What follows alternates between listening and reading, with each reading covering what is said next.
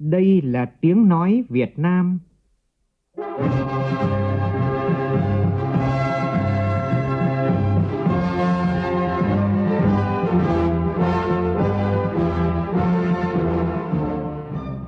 là tiếng nói Việt Nam phát thanh từ Hà Nội, thủ đô nước Cộng hòa xã hội chủ nghĩa Việt Nam.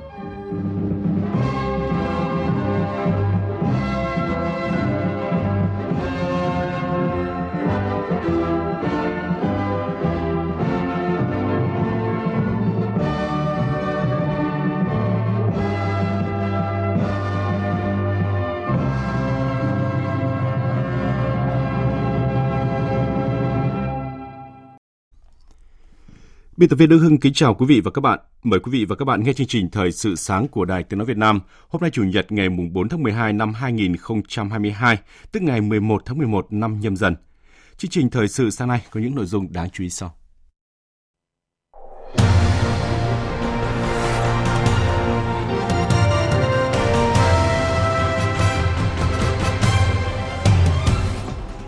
Thủ tướng Phạm Minh Chính yêu cầu các bộ ngành địa phương gắn khởi nghiệp đổi mới sáng tạo với giải quyết những điểm nghẽn khó khăn thách thức. Thanh tra Chính phủ vừa có thông báo kết luận thanh tra công tác quản lý nhà nước về du lịch, trong đó một bộ và 9 tỉnh thành xảy ra hàng loạt vi phạm trong quá trình triển khai thực hiện các dự án sân golf. Do ảnh hưởng của mưa lớn, 8 chuyến bay từ nhiều tỉnh thành đến thành phố Hồ Chí Minh không thể hạ cánh xuống sân bay Tân Sơn Nhất. Trong phần tin thế giới, nhiều nước châu Âu đang đối mặt với bài toán kinh tế và an sinh xã hội khi giá năng lượng tăng vọt. Quốc hội Iraq thông qua đề nghị 2 ghế bộ trưởng hoàn tất nội các gồm 23 thành viên do Thủ tướng Al-Sudani dẫn đầu. Chương trình có bài viết nền tảng vững chắc cho quan hệ Việt Nam-Hàn Quốc nhân chuyến thăm cấp nhà nước tới Đại Hàn Dân Quốc bắt đầu từ hôm nay của Chủ tịch nước Nguyễn Xuân Phúc.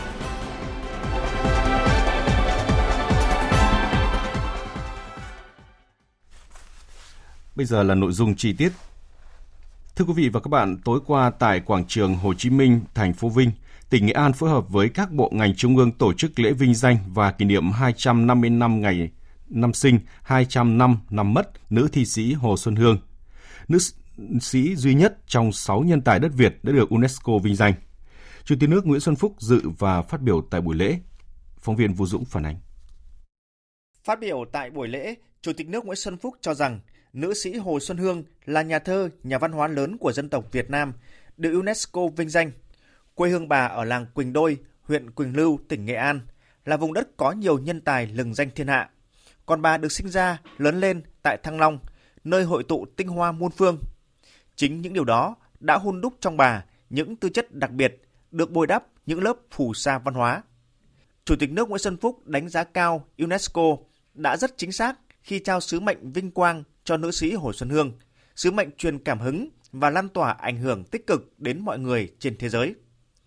Tự hào tôn vinh những công hiến to lớn của bà đối với văn hóa Việt Nam và văn hóa nhân loại, Chủ tịch nước cho rằng đó cũng là để tìm trong di sản của bà những kinh nghiệm và bài học quý báu cho sự phát triển của địa phương và đất nước trong tương lai.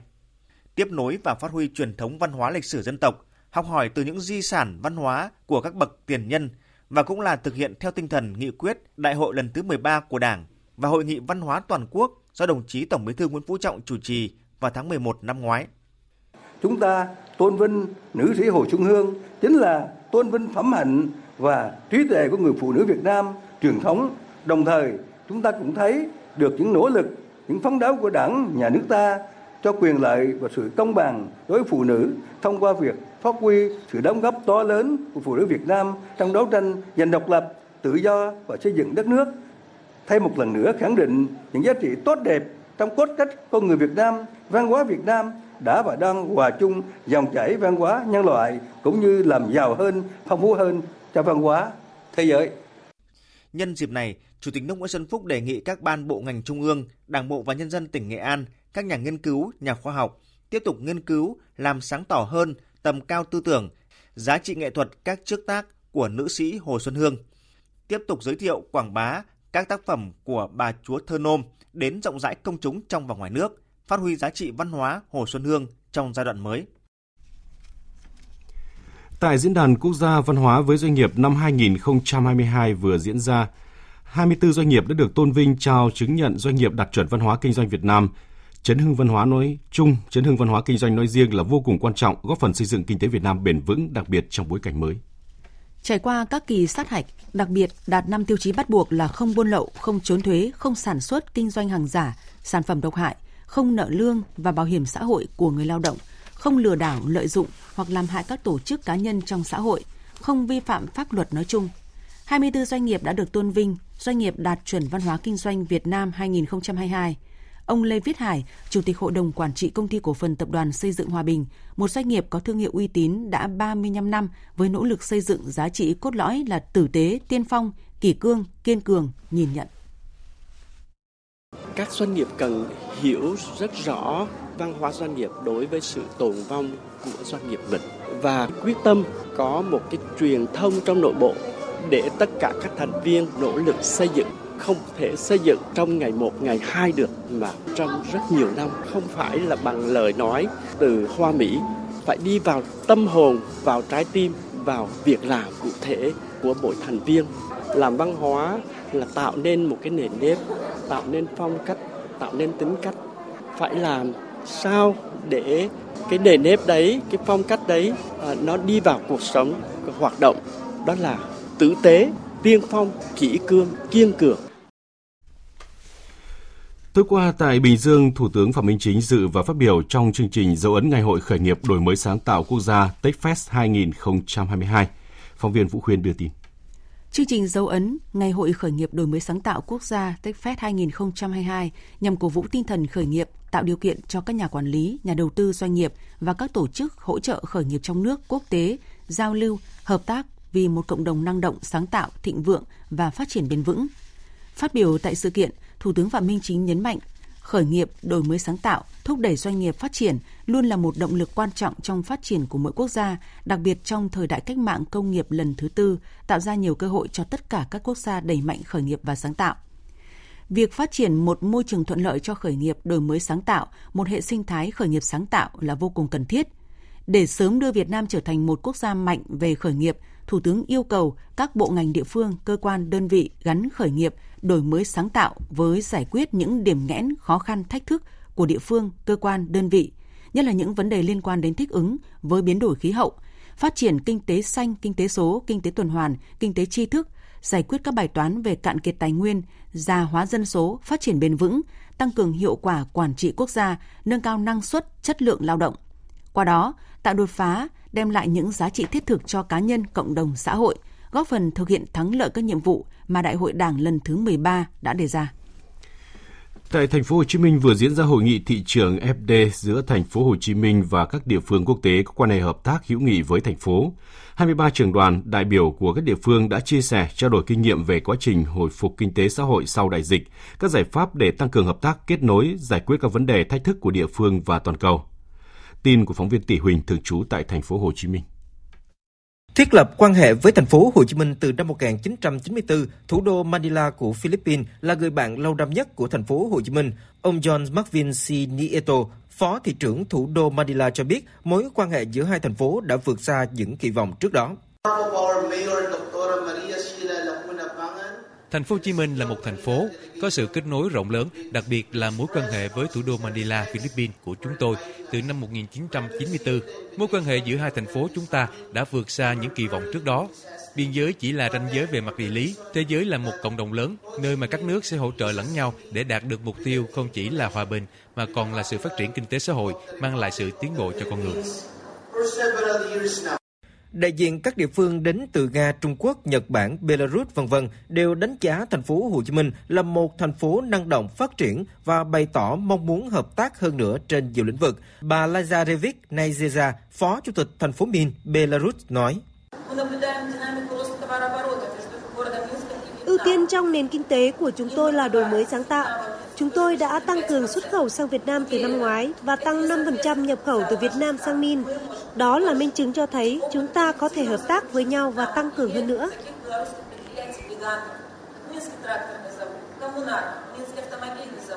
Kết thúc hội nghị, Chủ tịch Ủy ban Nhân dân Thành phố Hồ Chí Minh Phan Văn Mãi tiếp thu các ý kiến của lãnh đạo các địa phương và sẽ kiến nghị lên cấp trên để thời gian tới phát huy hơn nữa sự hợp tác này. Các địa phương cũng đã nhất trí tiếp tục tăng cường hơn nữa quan hệ hữu nghị và hợp tác toàn diện bền vững trên cơ sở tôn trọng và hiểu biết lẫn nhau. Đồng thời, từ các đề xuất thời gian tới sẽ triển khai các sáng kiến nhằm tăng cường giao lưu, gắn kết nhân dân giữa các địa phương.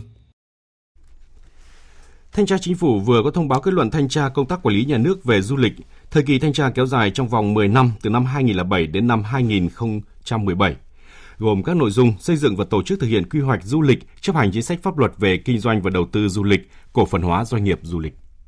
Đối tượng thanh tra gồm Bộ Văn hóa Thể thao và Du lịch và Ủy ban Nhân dân 9 tỉnh, thành phố Hà Nội, Hải Phòng, Thanh Hóa, Thừa Thiên Huế, Quảng Nam, Lâm Đồng, Bình Thuận, Thành phố Hồ Chí Minh và Cần Thơ. Trong đó, kết luận thanh tra cho thấy hàng loạt vi phạm đã xảy ra trong quá trình triển khai thực hiện các dự án sân gôn tại các địa phương. Các sai phạm chủ yếu là công tác kiểm đếm, phê duyệt thanh toán đền bù giải phóng mặt bằng triển khai chậm và kéo dài nhiều năm. Nhiều dự án chưa được lập, chưa được thẩm định, phê duyệt và chưa có báo cáo đánh giá tác động môi trường, chậm nộp tiền thuê đất theo quy định. Từ những sai phạm nêu ra, Thanh tra Chính phủ kiến nghị Thủ tướng Chính phủ chỉ đạo Ủy ban Nhân dân 9 tỉnh, thành phố Hà Nội, Hải Phòng, Thanh Hóa, Thừa Thiên Huế, Quảng Nam, Lâm Đồng, Bình Thuận, Thành phố Hồ Chí Minh, Cần Thơ kiểm điểm theo quy định pháp luật đối với các tập thể cá nhân có trách nhiệm liên quan, đồng thời chấn chỉnh công tác quản lý, có giải pháp sớm khắc phục những hạn chế khuyết điểm đã được thanh tra chỉ ra. Sáng nay tại Hà Nội sẽ diễn ra Liên hoan Tuổi trẻ sáng tạo toàn quốc năm 2022 với nhiều hoạt động có ý nghĩa. Phóng viên Phương Thoa thông tin.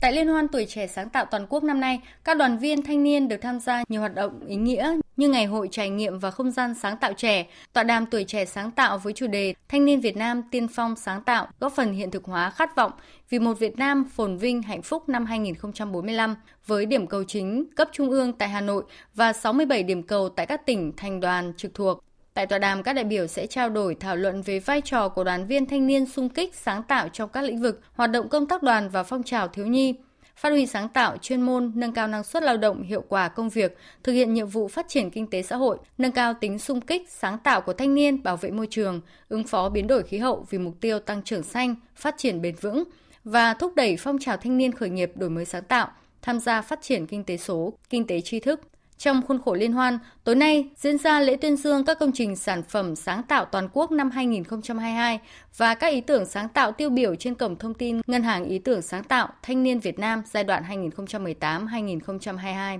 Trước đó, ngày 27 tháng 11 đã diễn ra Ngày hội tư vấn hướng nghiệp, đào tạo nghề và giới thiệu việc làm cho thanh niên năm 2022 với chủ đề chuyển đổi số trong tư vấn hướng nghiệp, đào tạo nghề và giới thiệu việc làm, thu hút hơn 3.000 đoàn viên thanh niên có nhu cầu học nghề, tìm việc làm, tham gia trải nghiệm và tìm việc. Đại diện Cảng hàng không quốc tế Tân Sơn Nhất tối qua xác nhận cơn mưa lớn chiều tối qua đã khiến 8 chuyến bay từ nhiều tỉnh thành đến thành phố Hồ Chí Minh không thể hạ cánh xuống sân bay Tân Sơn Nhất. Theo đó, các chuyến bay nội địa từ Cam Ranh, Đà Lạt, Cần Thơ, Quy Nhơn, Hà Nội, Huế đến Tân Sơn Nhất đã phải chuyển hướng. Bên cạnh đó, thời tiết xấu cũng khiến một số chuyến bay từ Bangkok, Thái Lan, Bali, Indonesia bị ảnh hưởng khi gần đáp xuống sân bay này. Đại diện sân bay Tân Sơn Nhất cho biết, sau khi thời tiết ổn định, các chuyến bay đã cất hạ cánh bình thường trở lại. Các đơn vị quản lý cũng tăng cường tối đa nhân lực phối hợp phục vụ. Một số hãng hàng không phục vụ mặt đất được bố trí thêm để hướng dẫn, hỗ trợ hành khách.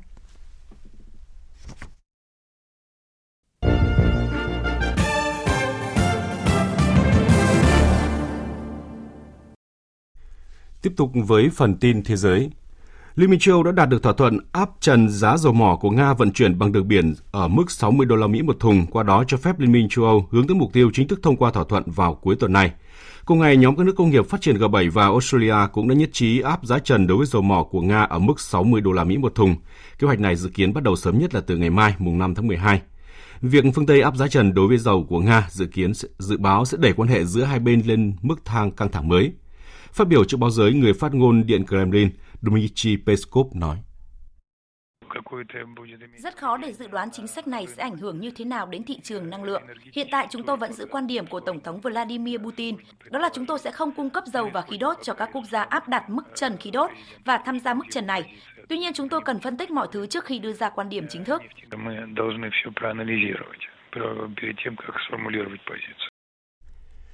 Tổng thư ký NATO Jens Stoltenberg cho biết liên minh này sẽ mở rộng sự hiện diện của mình trên khắp Đông Âu từ Biển Đen đến Baltic với quyết tâm gửi một thông điệp rõ ràng tới Nga khi xung đột vẫn diễn ra căng thẳng ở Ukraine. Hải Đăng, phóng viên Đài Tiếng nói Việt Nam theo dõi khu vực Trung Âu thông tin. Phát biểu tại Rumania trước đó, Tổng thư ký NATO Stoltenberg cho biết châu Âu đang đối mặt với cuộc khủng hoảng an ninh lớn nhất trong thập kỷ qua, đồng thời nhấn mạnh sự cần thiết phải củng cố các khu vực có tầm quan trọng chiến lược để có thể phản ứng kịp thời khi có vấn đề xảy ra. Để đối phó với Nga thì NATO đang tăng cường sự hiện diện của mình từ biển Baltic đến Biển Đen.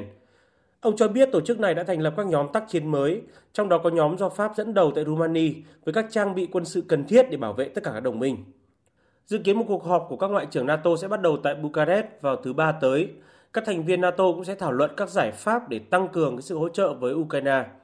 Ngoài ra thì các quan chức của tổ chức Hiệp ước Bắc Đại Tây Dương NATO cũng sẽ thảo luận về việc cung cấp cho Ukraine các hệ thống phòng không mới, huấn luyện binh lính cũng như cung cấp các phụ tùng và đạn dược cho các loại vũ khí được trang bị.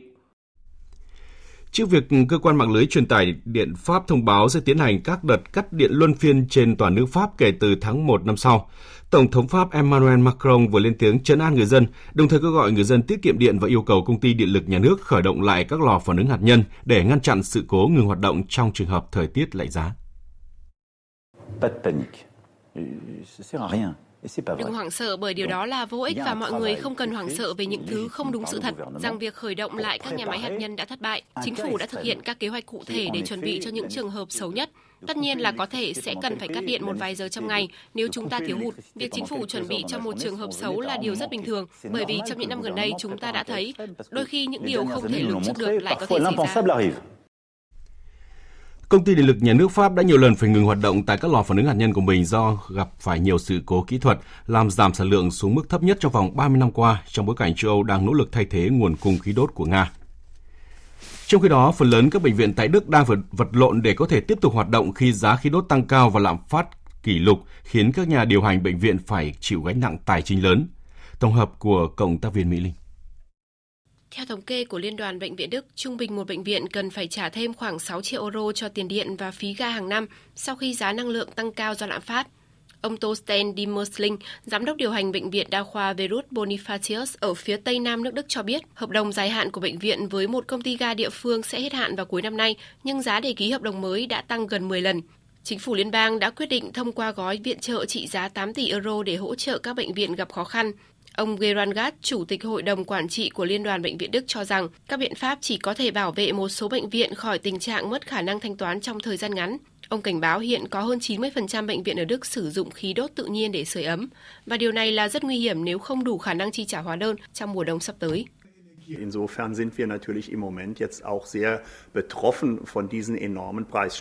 Chúng tôi đang phải chịu ảnh hưởng nặng nề bởi giá cả tăng vọt. Các bệnh viện đang ở trong tình trạng kinh tế kiệt quệ về thực chất. Chúng tôi đã phải vật lộn với chi phí tăng cao bắt đầu từ đầu năm nay. Để đối phó với tác động của giá năng lượng tăng cao, một số bệnh viện phải sử dụng khí đầm lầy như một giải pháp thay thế. Tuy nhiên, nhiều công ty cung cấp ga địa phương cho rằng chi phí năng lượng thay thế cũng có thể sẽ tăng lên vào năm tới. Quốc hội Iraq đã thông qua đề nghị 2 ghế bộ trưởng hoàn tất nội các gồm 23 thành viên do Thủ tướng Al-Sudani dẫn đầu. Thông báo từ Văn phòng Truyền thông Quốc hội Iraq cho hay, các nghị sĩ với đa số phiếu tuyệt đối đã thông qua đề nghị bổ nhiệm ông Bengan Rekani là Bộ trưởng Xây dựng, Nhà ở, các vấn đề cộng đồng và công cộng, đồng thời bổ nhiệm ông Mohamed Saed Amizi làm Bộ trưởng Môi trường. Trước đó, Quốc hội Iraq hôm 27 tháng 10 đã bỏ phiếu thông qua đề nghị bổ nhiệm đối với 21 bộ trưởng, 2 ghế bộ trưởng còn lại bị vướng vào bất đồng giữa hai đảng người quốc.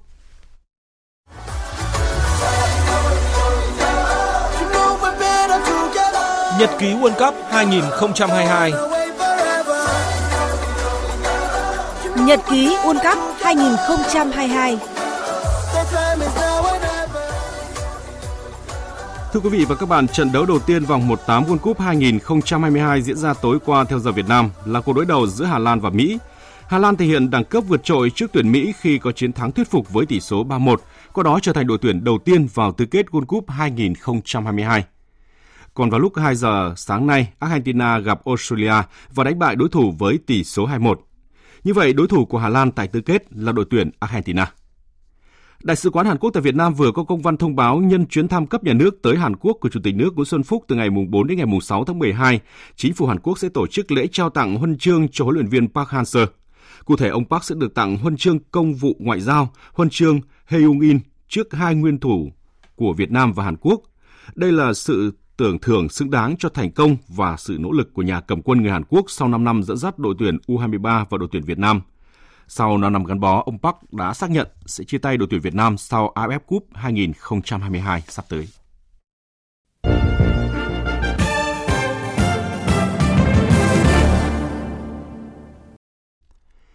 Thưa quý vị và các bạn, nhận lời mời của Tổng thống Đại Hàn Dân Quốc Yoon Suk Yeol, Chủ tịch nước Nguyễn Xuân Phúc cùng đoàn đại biểu cấp cao nước ta thăm cấp nhà nước tới Đại Hàn Dân Quốc từ hôm nay, mùng 4 đến ngày mùng 6 tháng 12. Sau 30 năm thiết lập quan hệ ngoại giao, 13 năm đối tác hợp tác chiến lược, đến thời điểm này, những kết quả hợp tác hai nước đạt được là tích cực, thậm chí có những kết quả hợp tác vượt mục tiêu. Đây là cơ sở, là điểm tựa vững chắc cho một giai đoạn hợp tác mạnh mẽ, tăng tốc hơn nữa giữa Việt Nam và Hàn Quốc trong thời gian tới. Phóng viên Vũ Dũng có bài đánh giá trước chuyến thăm. Chuyến thăm Hàn Quốc cấp nhà nước của Chủ tịch nước Nguyễn Xuân Phúc diễn ra trong bối cảnh đặc biệt, không chỉ trong bối cảnh hai nước kỷ niệm 30 năm thiết lập quan hệ ngoại giao, mà còn bởi những nền tảng hợp tác Việt Nam-Hàn Quốc đang ở giai đoạn hết sức tốt đẹp. Đặc biệt kể từ tháng 10 năm 2009, sau khi hai nước nâng cấp lên quan hệ đối tác hợp tác chiến lược, hợp tác hai nước đến nay đang có nhiều trái ngọt trong nhiều lĩnh vực, từ chính trị, an ninh, quốc phòng, đầu tư, thương mại, giáo dục, du lịch, hợp tác địa phương. Chủ tịch nước Nguyễn Xuân Phúc là khách mời thăm cấp nhà nước đầu tiên kể từ khi Tổng thống Yoon Suk Yeol được bầu giữ trọng trách Tổng thống thứ 20 của Đại Hàn Dân Quốc, cho thấy Hàn Quốc coi trọng mối quan hệ hợp tác với Việt Nam. Khi Việt Nam tiến hành mở cửa, Hàn Quốc là một trong những nước có nhiều nhà đầu tư mạnh dạn hợp tác làm ăn tại Việt Nam. Sau 30 năm, Hàn Quốc đang dẫn đầu về đầu tư với gần 80 tỷ đô la Mỹ vốn đăng ký, hơn 9.200 dự án còn hiệu lực. Đáng nói là tốc độ đầu tư của Hàn Quốc vào Việt Nam tiếp tục duy trì và tăng trưởng tốt khi 8 tháng của năm 2022, Hàn Quốc đầu tư mới vào Việt Nam với vốn đăng ký đạt gần 3,5 tỷ đô la Mỹ. Là đối tác lớn thứ 3 về thương mại của Việt Nam, năm ngoái kim ngạch song phương là 78 tỷ đô la Mỹ. Riêng 7 tháng năm 2022 đã là 51 tỷ đô la Mỹ. Hiện Hàn Quốc còn là nhà cung cấp ODA lớn thứ 2 cho Việt Nam. Việc các tập đoàn hàng đầu của Hàn Quốc và thế giới như Samsung, LG đầu tư vào Việt Nam cho thấy Việt Nam là địa chỉ đầu tư hấp dẫn của thế giới. Có một điểm đáng chú ý và rất tích cực, đó là người Việt Nam rất yêu mến văn hóa của Hàn Quốc và ngược lại, qua đó thúc đẩy du lịch và giao lưu nhân dân cũng như hợp tác về lao động hai nước. Cụ thể, Hàn Quốc là thị trường tiếp nhận lao động lớn thứ 2 của Việt Nam và hiện có khoảng 48.000 người đang làm việc tại Hàn Quốc. Hiện nay trung bình mỗi tháng có hơn 1.000 chuyến bay thẳng Việt Nam-Hàn Quốc. Khi chưa dịch bệnh, mỗi năm có tới 4,2 triệu lượt khách du lịch Hàn Quốc thăm Việt Nam. Lượng khách du lịch hai nước thăm lẫn nhau đang phục hồi mạnh mẽ năm 2022 khi dịch bệnh được kiểm soát. Cũng trên cơ sở hợp tác hiệu quả trên nhiều lĩnh vực giữa hai nước, người dân hai nước sinh sống tại nước bạn khá lớn. Hiện cộng đồng Việt Nam tại Hàn Quốc là hơn 216.000 người. Hàn Quốc cũng có hơn 180.000 kiều dân tại Việt Nam, phần lớn là doanh nhân. Đây là điều kiện thuận lợi để giúp hai bên thường xuyên tổ chức các hoạt động giao lưu hữu nghị tại mỗi nước, góp phần tăng cường hiểu biết và tin cậy giữa nhân dân hai nước. Trên cơ sở tin cậy chính trị, giao lưu nhân dân, hiện đa số các tỉnh thành địa phương của nước ta đã ký thỏa thuận hợp tác với nhiều địa phương tổ chức doanh nghiệp của Hàn Quốc. Các nhà đầu tư Hàn Quốc có mặt ở 59 địa phương, tập trung nhiều nhất ở Bắc Ninh, Hà Nội, Đồng Nai, Hải Phòng, Thái Nguyên, Thành phố Hồ Chí Minh. Tại buổi gặp Chủ tịch nước Nguyễn Xuân Phúc ngày 1 tháng 12 vừa qua, đại diện Hội người Hàn Quốc tại Việt Nam cho biết, phía Hàn Quốc rất mong đợi chuyến thăm này của Chủ tịch nước, kỳ vọng chuyến thăm mở ra một chương mới cho giai đoạn 30 năm tiếp theo trong quan hệ hai nước. Đại diện khoảng 500.000 doanh nghiệp Hàn Quốc tại Việt Nam thì kỳ vọng chuyến thăm mở ra những cơ hội hợp tác mới trong kinh tế và thương mại hai nước, nhất là sau khi đại dịch, kinh tế xã hội hai nước đang phục hồi rất tích cực. Trước và sau chuyến thăm, Hội người Hàn Quốc tại Việt Nam và các doanh nghiệp Hàn Quốc tại Việt Nam sẽ tổ chức nhiều hoạt động giao lưu nhân dân, hội thảo hợp tác kinh tế và thương mại để đón đầu các cơ hội từ chuyến thăm của Chủ tịch nước Nguyễn Xuân Phúc. Quý vị và các bạn vừa nghe bài viết nền tảng vững chắc cho quan hệ Việt Nam-Hàn Quốc nhân chuyến thăm cấp nhà nước tới Đại Hàn Dân Quốc của Chủ tịch nước Nguyễn Xuân Phúc bắt đầu từ hôm nay. Tiếp tục chương trình là những thông tin thời tiết đáng chú ý. Dự báo thời tiết. Phía Tây Bắc Bộ có mưa vài nơi, gió nhẹ, trời rét, có nơi rét đậm, rét hại, nhiệt độ từ 14 đến 26 độ. Phía Đông Bắc Bộ có mưa vài nơi, riêng khu vực vùng núi chiều tối và đêm có mưa rải rác, gió Đông Bắc mạnh dần lên cấp 3, vùng ven biển cấp 3, cấp 4, trời rét, vùng núi có nơi rét đậm, rét hại, nhiệt độ từ 13 đến 20 độ. Khu vực từ Thanh Hóa đến Thừa Thiên Huế, phía Bắc, Thanh Hóa, Nghệ An, ngày có mưa vài nơi, đêm có mưa rải rác. Phía Nam ngày có mưa, cục bộ mưa vừa mưa to, đêm có mưa vừa mưa to, có nơi mưa rất to và dông. Phía Bắc trời rét, phía Nam trời lạnh, nhiệt độ từ 15 đến 23 độ. Khu vực từ Đà Nẵng đến Bình Thuận có mưa rào và dông rải rác, cục bộ có mưa to. Riêng phía Bắc, đêm có mưa vừa mưa to, có nơi mưa rất to và dông, nhiệt độ từ 23 đến 32 độ. Tây Nguyên và Nam Bộ, nhiều mây, ngày có mưa rào và rải rác có dông, cục bộ có mưa to, đêm có mưa rào và dông vài nơi, nhiệt độ từ 19 đến 32 độ. Khu vực Hà Nội nhiều mây có mưa vài nơi, nhiệt độ từ 14 đến 20 độ. Dự báo thời tiết biển, Vịnh Bắc Bộ có mưa vài nơi, từ trưa gió Đông Bắc mạnh dần lên cấp 6, có lúc cấp 7, giật cấp 8, cấp 9, biển động mạnh. Vùng biển từ Quảng Trị đến Quảng Ngãi có mưa rào rải rác và có nơi có dông, gió Đông Bắc cấp 4, cấp 5, gần sáng mai mạnh dần lên cấp 6, giật cấp 7, cấp 8, biển động.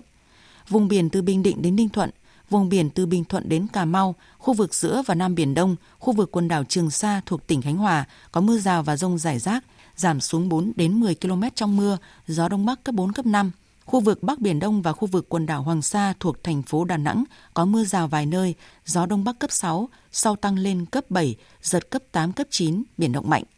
Vùng biển từ Cà Mau đến Kiên Giang và Vịnh Thái Lan có mưa rào và rải rác có dông, gió Đông Bắc đến Đông cấp 4. Ít phút còn lại của chương trình, chúng tôi tóm lược một số tin chính vừa phát.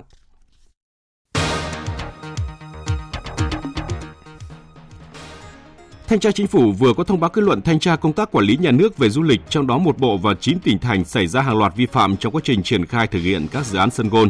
Các sai phạm chủ yếu là trong công tác kiểm đếm, phê duyệt thanh toán đền bù, giải phóng mặt bằng triển khai còn chậm và kéo dài nhiều năm. Nhiều dự án chưa được lập, chưa được thẩm định, phê duyệt và chưa có báo cáo đánh giá tác động môi trường, chậm nộp tiền thuê đất theo quy định. Cơn mưa lớn chiều tối qua đã khiến 8 chuyến bay từ nhiều tỉnh thành đến thành phố Hồ Chí Minh không thể hạ cánh xuống sân bay Tân Sơn Nhất. Bên cạnh đó, thời tiết xấu cũng khiến một số chuyến bay từ Bangkok, Thái Lan, Bali, Indonesia bị ảnh hưởng khi gần đáp xuống sân bay này. Nhằm hỗ trợ người dân và doanh nghiệp trước bối cảnh giá nhiên liệu tăng cao, Tổng thống Pháp Emmanuel Macron yêu cầu công ty điện lực nhà nước khởi động lại các lò phản ứng hạt nhân để ngăn chặn sự cố ngừng hoạt động trong trường hợp thời tiết giá lạnh.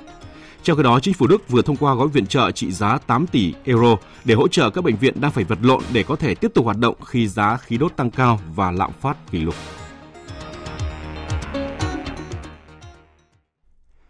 Tới đây chúng tôi cũng xin kết thúc chương trình Thời sự sáng nay. Chương trình do biên tập viên Đức Hưng biên soạn và thực hiện với sự tham gia của biên tập viên Mai Hồng, phát thanh viên Hồng Huệ và kỹ thuật viên Nguyễn Mến, chịu trách nhiệm nội dung Nguyễn Thị Tuyết Mai. Cảm ơn quý vị và các bạn đã để tâm lắng nghe. Xin chào và hẹn gặp lại.